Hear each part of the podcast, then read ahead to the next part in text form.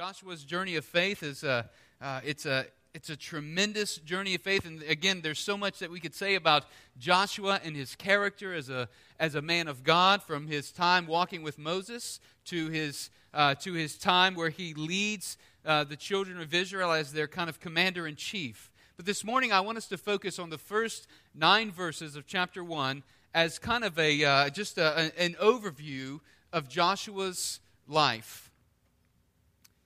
You know, when we're, when we're young, we fear things like dark rooms and scary movies, right? We fear things like bullies on the playground. But as we get older, we learn to fear different things.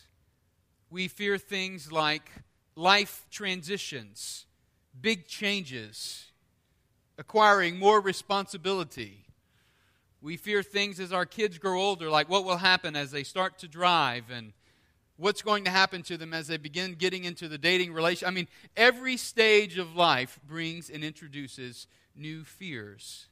Well, it's the same for Joshua. Joshua's been serving alongside Moses, the servant of the Lord, but he's transitioning into a brand new stage of life. This is a stage that he's not walked in before. And so, as we, uh, as we prepare to read the text, I, I want you to pause and pray with me that God would open our eyes to see the truth of his word this morning. Let us pray. Father, we are your people, and we are laid bare before your word. You see in us, you see through us. You know our hearts. You know our minds. You know, even if we don't even want to be here today, you know it all. You know everything about us. And so I pray, God, that you would speak into our lives today, in this moment, through this few short minutes we have together, really in the scope of all eternity. God, we want to hear from you. We need to hear from you. So, by your Spirit, would you speak, Lord? Have freedom to speak. Anoint our ears, anoint my lips. And Lord, I pray that the words of my mouth and the meditation of my heart would be pleasing in your sight. O Lord, my rock and my redeemer. For it's in Christ's name we pray. Amen. As we've walked through this journey of faith series, we've looked at several different characters. We began with Noah, we, then we ventured into the Abraham story, and we saw how God sovereignly called a man named Abram to leave his home and family and, and to follow after God into a new land.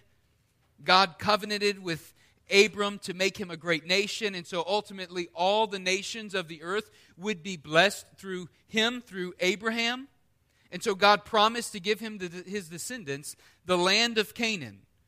God makes this promise to Abraham numerous times through the book of Genesis. And then we see throughout the book of Genesis, he continues to reemphasize this promise to the other characters, the other men of faith in the book of Genesis. And so we get to, to Jacob. Jacob was Isaac's son. Isaac was the son of Abraham. He gave birth to, uh, they gave birth to Jacob. And in the Jacob narratives, we saw his long journey to faith.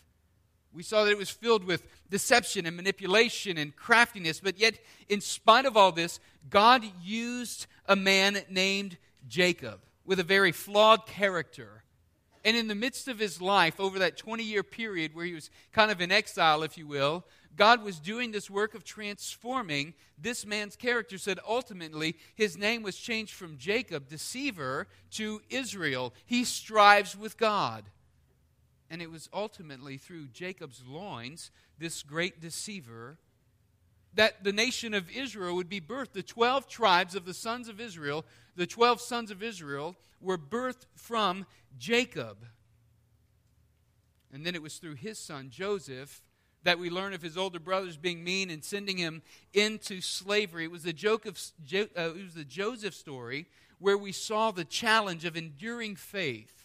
And we saw how God's providential hand was at work through all of Joseph's life, through the pitfalls and through the, the peaks. God was there in the midst of it all, and all the while orchestrating something huge. He was orchestrating bringing all the children of Israel to the land of Egypt.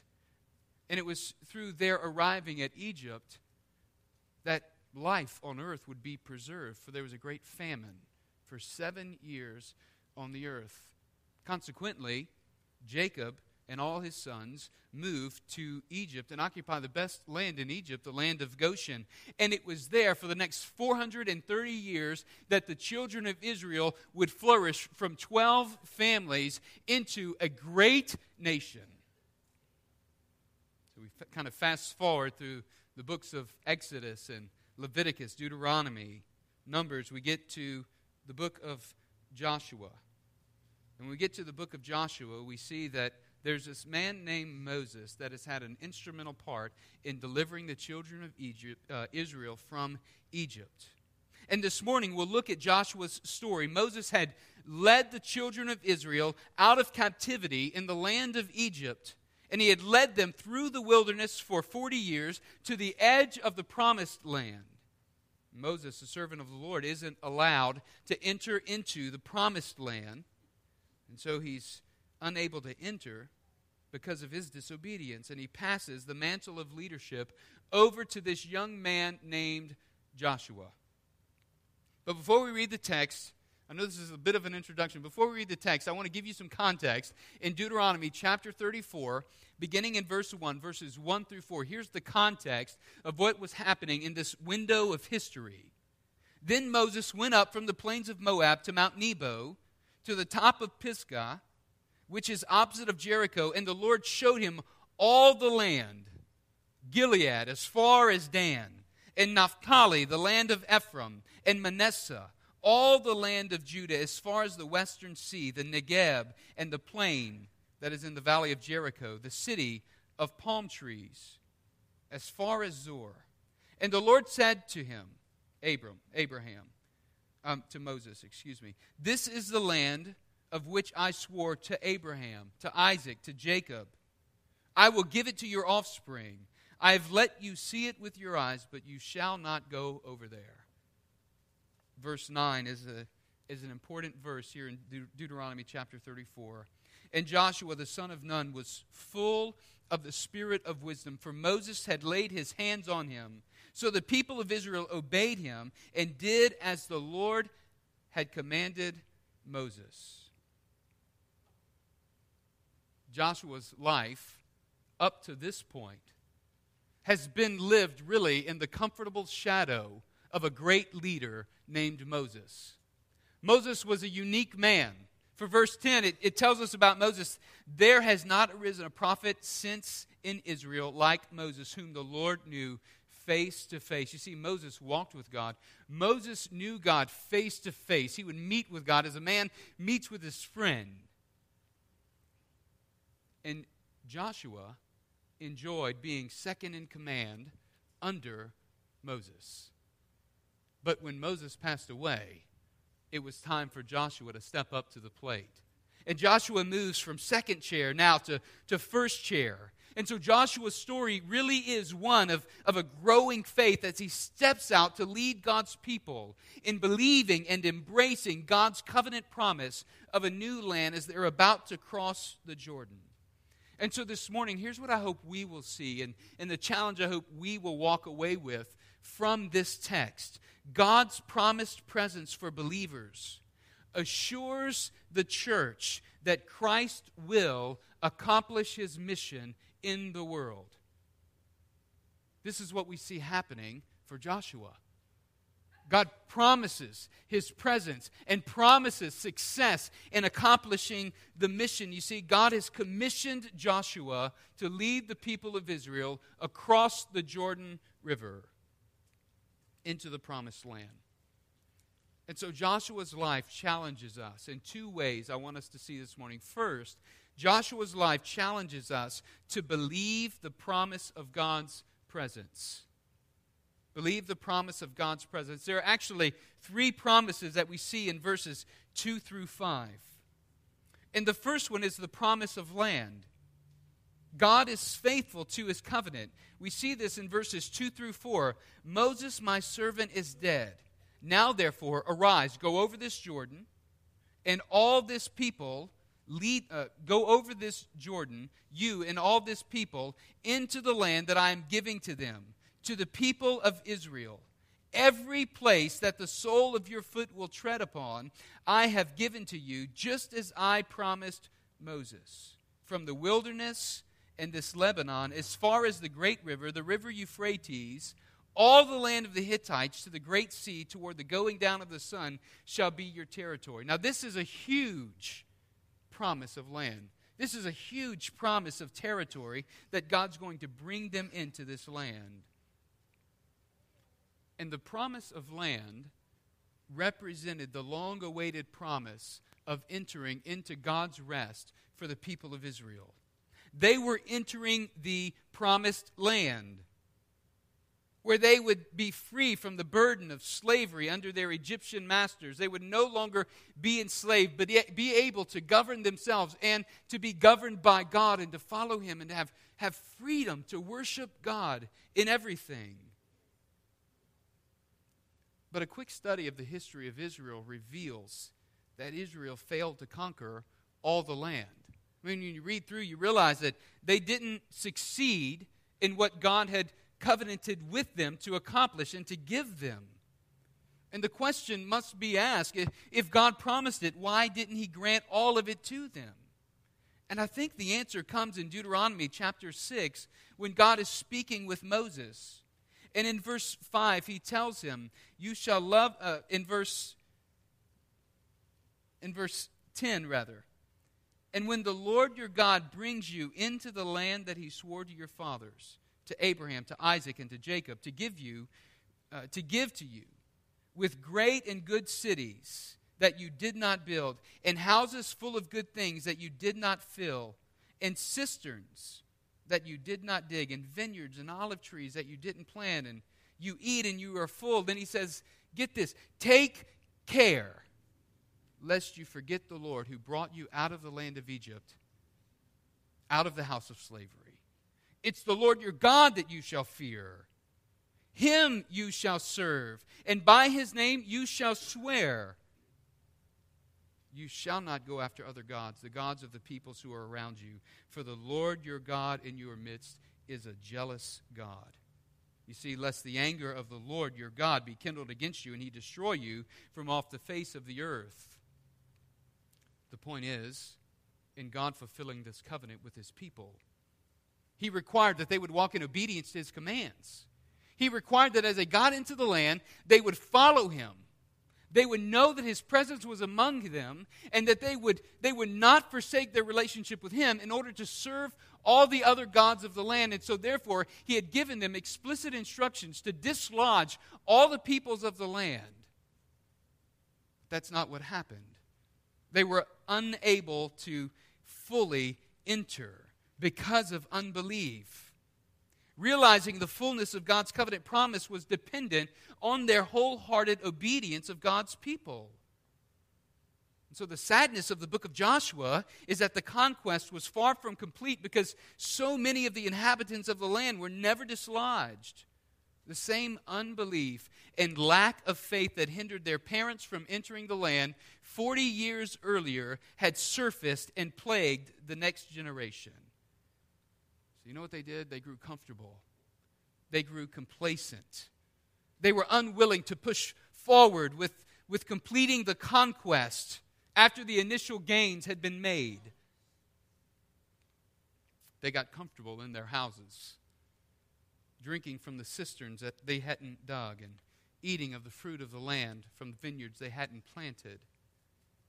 One commentator said that great landmass could have been Israel's had she risen to the challenge in faith and obedience. But like them, we know only too well what it is to settle for the attainable and miss the vast dimensions of God's potential grace in our lives. Because the reality is, there, there's never any shortage of power or depletion of God's purpose on His part. So it must be true that none of us has less of God and his promised blessings than we truly desire. You know, the fact that they couldn't fully receive God's promise because of their disobedience and because of their unfaithfulness, it points us to the new covenant that God established for his people. And this new covenant that God established, it's actually the fulfillment of God's promised covenant with Abraham. And it's the fulfillment through the person and the work of Jesus Christ. Their inability to fulfill the demands of the law and to live holy lives set apart before God, it showcases the brokenness of humanity, right? It showcases the brokenness of our lives that even we, we cannot live up to the law's demands. We cannot be good enough and holy enough in order to enter into God's presence. But this is why Christ came. This is the hope of the new covenant that God established with his children that through the person and work of Jesus Christ, he would bring salvation to mankind, so that he would fulfill the law completely and fully, so that he would satisfy God's wrath against mankind's sin. That's my sin. That's your sin. And listen, this is the hope of the gospel. This is the truth of God's word that we cannot earn our way into God's presence. And so, this new covenant that God establishes in the person of Jesus Christ, it is the new way by which His children now come into His presence, the new way by which His children experience spiritual blessings. This is how God works in the lives of His people and what He desires to do to bring us into salvation. This is what the writer of Hebrews is speaking about in Hebrews chapter 4 verses 8 through 10. He says, For if Joshua had given them rest, God would not have spoken of another day later on. So then, there remains a Sabbath rest for the people of God. There remains a, a time to enter into God's rest, spiritual rest. Verse 10 For whoever has entered God's rest has also rested from his works, as God did from his, and there also remains a future rest. You see, entering God's rest wasn't about the physical land of Canaan. Entering the promised land was really about knowing God's salvation and experiencing God's blessing, both then and for the future. And it is the same for us. Entering God's spiritual rest is about knowing God's salvation, both now and the future. And so there is a certainty of eternal rest for the believer in Jesus Christ because God is faithful to his covenant. You see, God's demonstrated his faithfulness to mankind through his covenant, the new covenant, in Jesus Christ. But not only is God faithful to his covenant, God sustains what he commissions. And I want you to see this in the second part of verse 5. Verse 5 reads No man shall be able to stand before you all the days of your life. Listen, just as I was with Moses, so I will be with you. I will not leave you or forsake you. You see, God made a promise to Joshua. God's promise to Joshua was that he would be with him just as he was with Moses. I won't leave you. I won't forsake you, Joshua.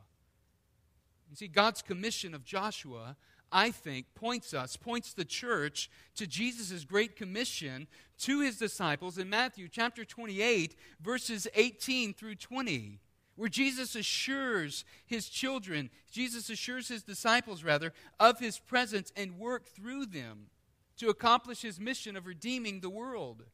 Matthew 28, 18 through 20, Jesus says, All authority in heaven and on earth has been given to me, right?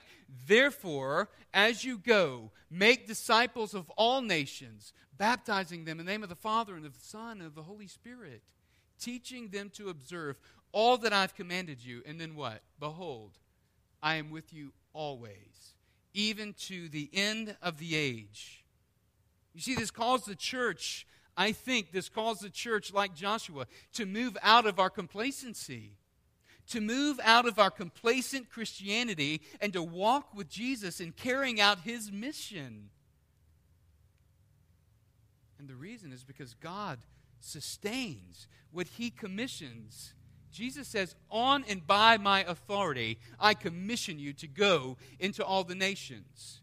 In the same way, God has told Joshua, I'm with you by my authority. Go, cross this Jordan, enter the land, and fulfill what I have promised to my people. And church, I, I want us to hear this loud and clear. God's desire and design to work through the church is to accomplish his mission of redemption in the world.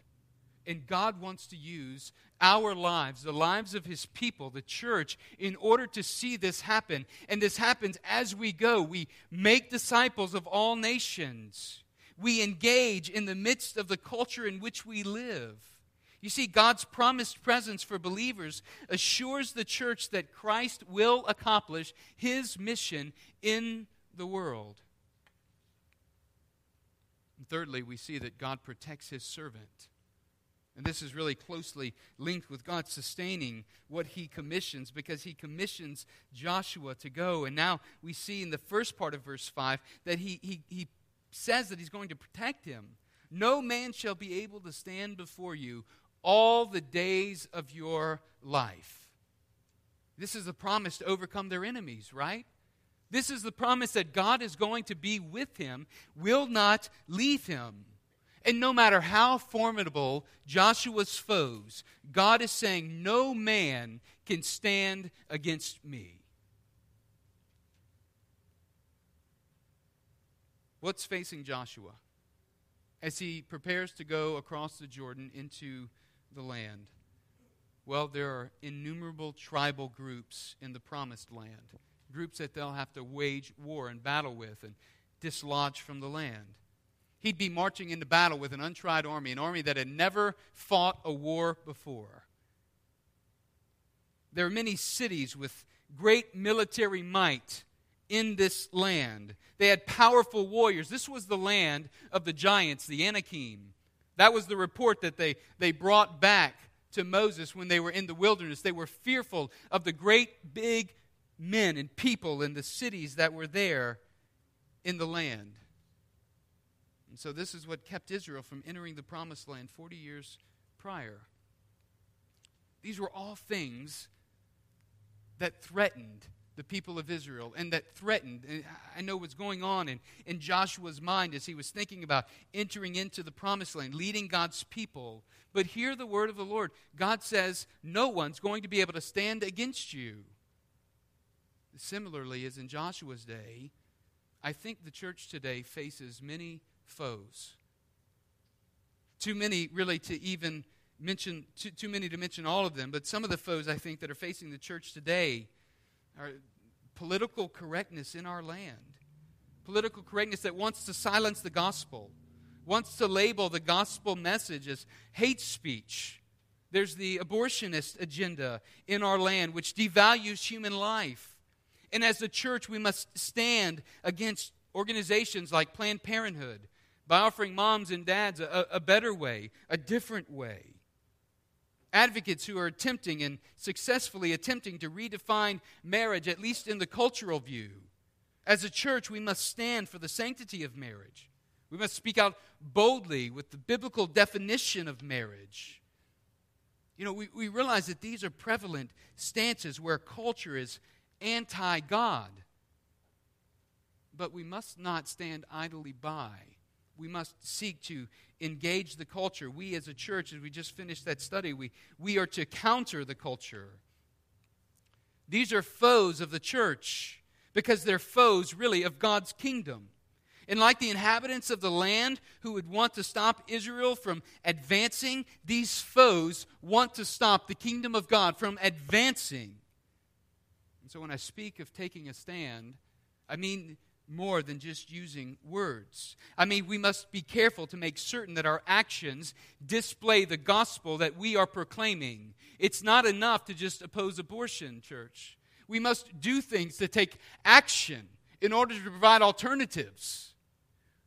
It's not enough just to oppose homosexual union. We, as the church, people within the church, the body of Christ, we, we must have healthy marriages. We must display what the gospel looks like in marriages, and we must let our marriages display what God intends them to display. That is, a picture, a portrait of the gospel. You see, it must begin with us. And, when it comes to hate speech, hate speech has, has been around since, since the early church. The gospel's been being labeled hate speech since the time of the apostle Paul, since Jesus' ministry in the Sermon on the Mount in Matthew 5:11. Jesus tells his disciples, "Blessed are you when others revile you and persecute you and utter all kinds of evil against you falsely on my account." Colossians 1:10 Paul says, "So walk in a manner worthy of the Lord, fully pleasing to Him, bearing fruit in every good work and increasing in the knowledge of God. Or in Ephesians 4 1, I, therefore, a prisoner of the Lord, urge you to walk in a manner worthy of the calling to which you have been called. Listen, church, it's my, it's my hope and it's my prayer that, that each one of us, as we're sitting in here and, and, and as we're processing what it means to walk with God and to follow Him, that He would be doing this work in our hearts and our minds, even bringing to our our comprehension ways that He would want to use us and minister through us.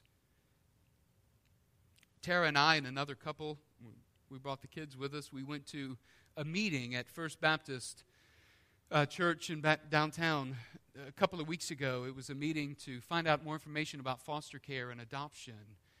And, you know, it, it, here, here's a way that we can make a practical impact in the lives of children, in the lives of families, in the lives of of, of women and men, parents who are considering even an abortion. Here, here's, in a way that, here's a way that we can engage and minister in our culture. We, we can adopt, we can be foster homes, foster parents for children. One, one of the ways that I'm excited about a possibility for our church to be engaged is uh, hopefully over the next couple of months we'll be able to develop a, a, a ministry plan uh, to support foster care families in our community. Maybe we can have a parents' night out here at the church and, and, and let foster families bring their children here so that we are, we are becoming a support system for those who are, who are doing this work of the gospel, maybe even without realizing that they're doing the work of the gospel by taking in orphans. Listen, the fields are wide open. Jesus says, Pray to the Lord of the harvest that he would give us workers. The harvest is plentiful but the labors are few. I'm praying that God would do a work in and through Crosspoint, through us, in order to reach our community with the hope of the gospel. What's the point? What's the point of all of this? I, I think just as God commissioned Joshua, so he has commissioned us. No one can stand against you, Joshua, as you go into the land. I think about Romans 8:31. What then should we say to these things? If God is for us, who can be against us? Verse 35 of Romans chapter 8. Who shall separate us from the love of Christ? Shall tribulation or distress or persecution or famine or nakedness or peril or sword? Verse 37 No, in all these things we are more than conquerors through him who loved us. Are we believing the promise of God's presence to accomplish Christ's mission in the world? Do we wake up in the morning and say, Jesus, what do you have me to do today? How do you want me to serve your kingdom and engage in following you? I'm convinced that we won't see the blessings of God's promise if we're not walking by faith, following Him, practicing His presence in our daily lives. Not only does Joshua's life challenge us to believe the promise of God's presence, I think Joshua's life challenges us to benefit from the prescription of God's word. We see this in verses 6 through 9. Follow along as I, as I read verses 6 through 9. Be strong and courageous, for you shall cause this people to inherit the land that I swore to their fathers to give them. Only be strong and very courageous, being careful to do according to all the law that Moses my servant commanded you. Do not turn from it to the right hand or to the left, that you may have good success wherever you go. This book of the law shall not depart from your mouth, but you shall meditate on it day and night, so that you may be careful to do according to all that is written in it. For then you will make your way prosperous, and then you will have good success. Have I not commanded you? Be strong and courageous. Do not be frightened and do not be dismayed, for the Lord your God is with you wherever you go. You know, when I, when I go to the doctor, I'm not looking for him to give me a description of my sickness. I don't need him to describe to me how the infection has set in. What I need him to do is, I, I, need him to give me a prescription to remedy the sickness that is happening in my body.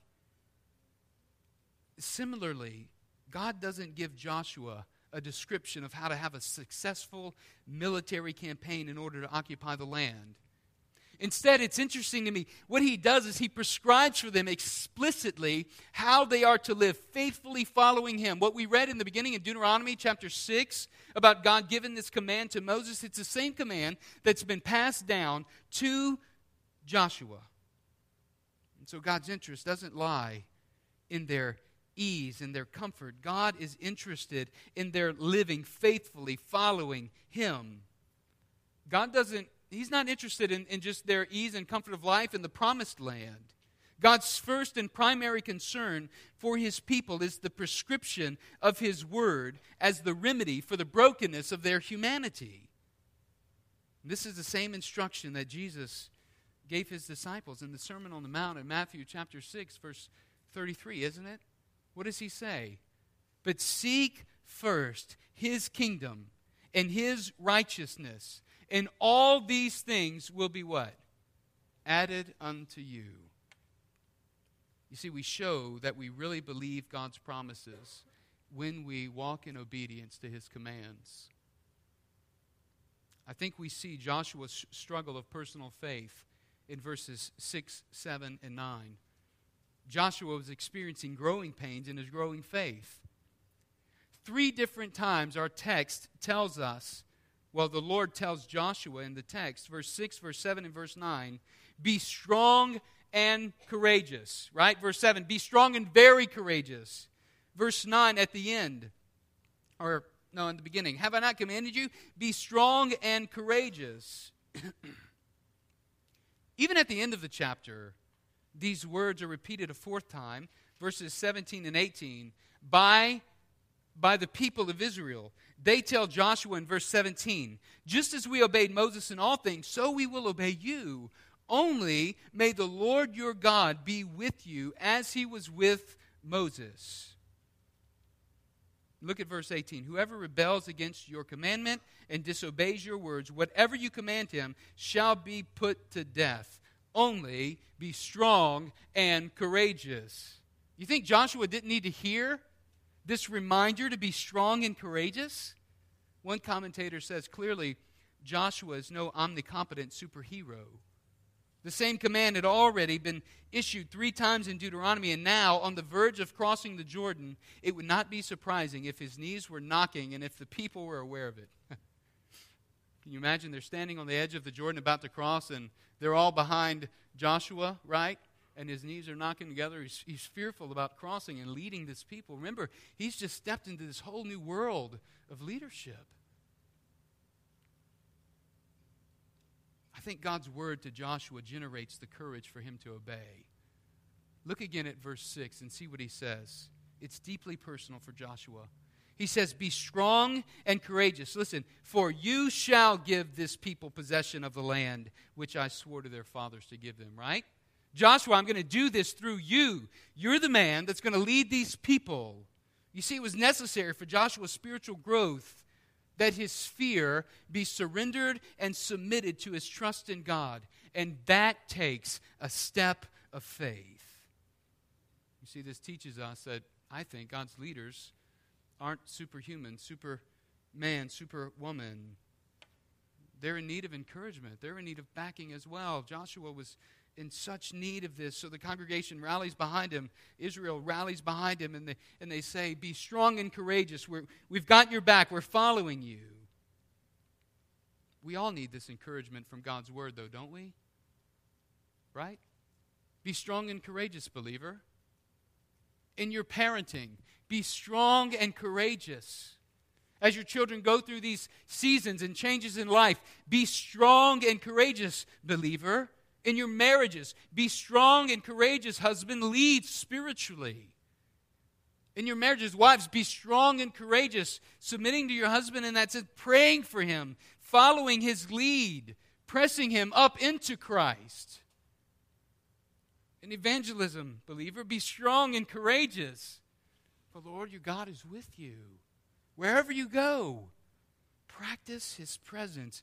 We need to be reminded of God's presence with us, don't we? You see, God desires that, that He would use us in accomplishing Christ's mission and redeeming the world.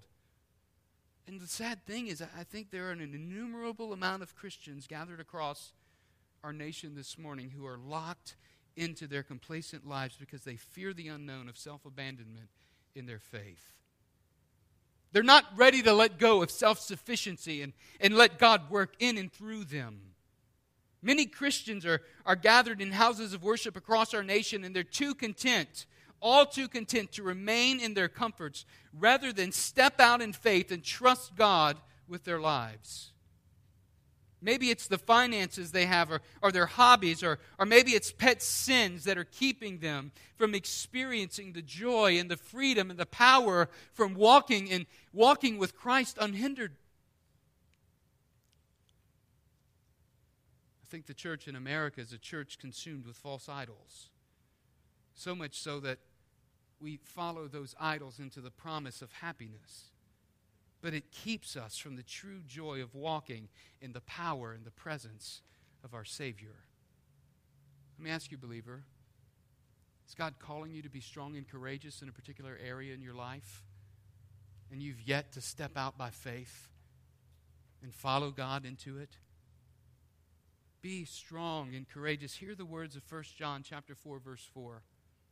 Little children, you are from God and have overcome them. For he who is in you is greater than he who is in the world. I'm sure Joshua was fearful. But he had the reminder from God's people, from God himself be strong and courageous. Well, quickly, notice Joshua's need for personal growth in verses 7 and 8, and it, it teaches us that we must pattern our lives according to God's word. Joshua is growing in his faith. He's seeking to follow God and hear God's word to him. Only be strong and very courageous, being careful to do according to all the law that Moses, my servant, commanded you.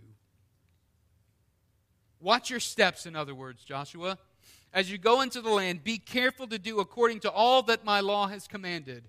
Guard your steps, guard where your feet walk, so that you might have success. In other words, so that you might be wise in understanding, Follow me.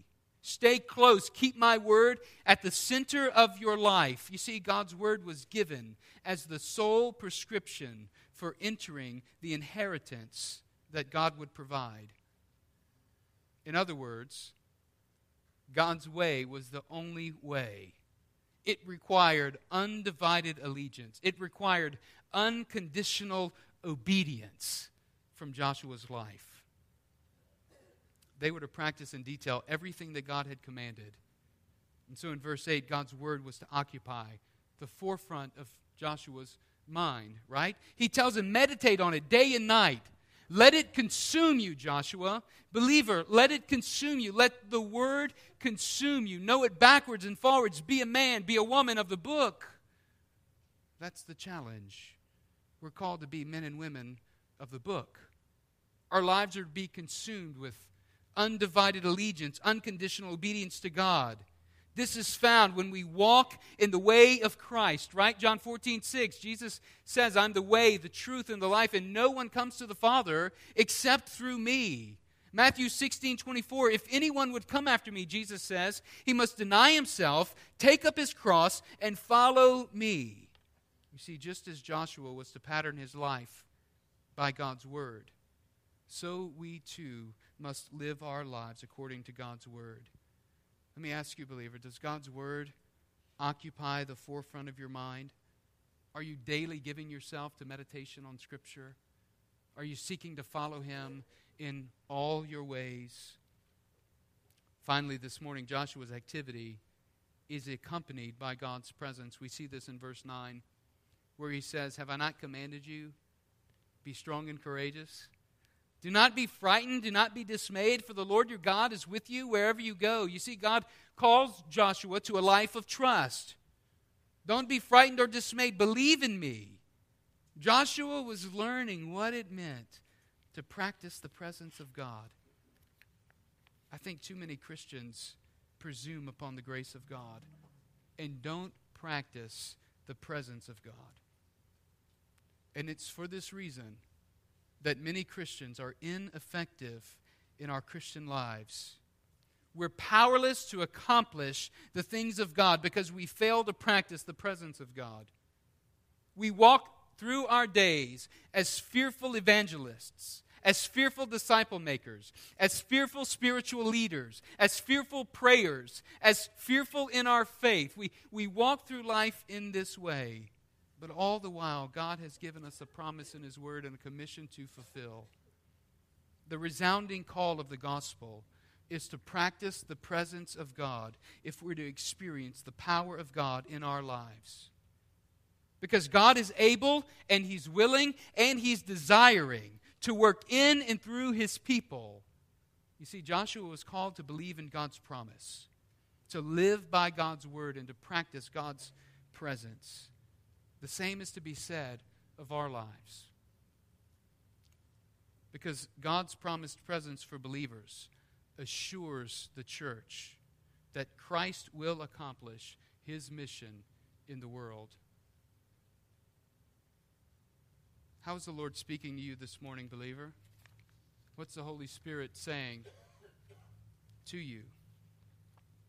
How is God's Word challenging your life? To practice the presence of God, to meditate upon the Word of God, to believe the promise of God's presence. I want to challenge you this morning to submit and surrender to what the Lord wants to do and is desiring to do in and through your life. Ask God to show you how He wants to use you, how He wants to use Crosspoint to impact our community, impact this nation, to impact our city, the, the nation, even all nations for God's glory? What is it that God wants to do in and through our church, our lives for His glory? I'm going to pray, and you respond as the Lord leads you this morning. Let us pray. Father, we confess that only by your Spirit can you lead us. Only by your Spirit can we hear from you and, and walk with you.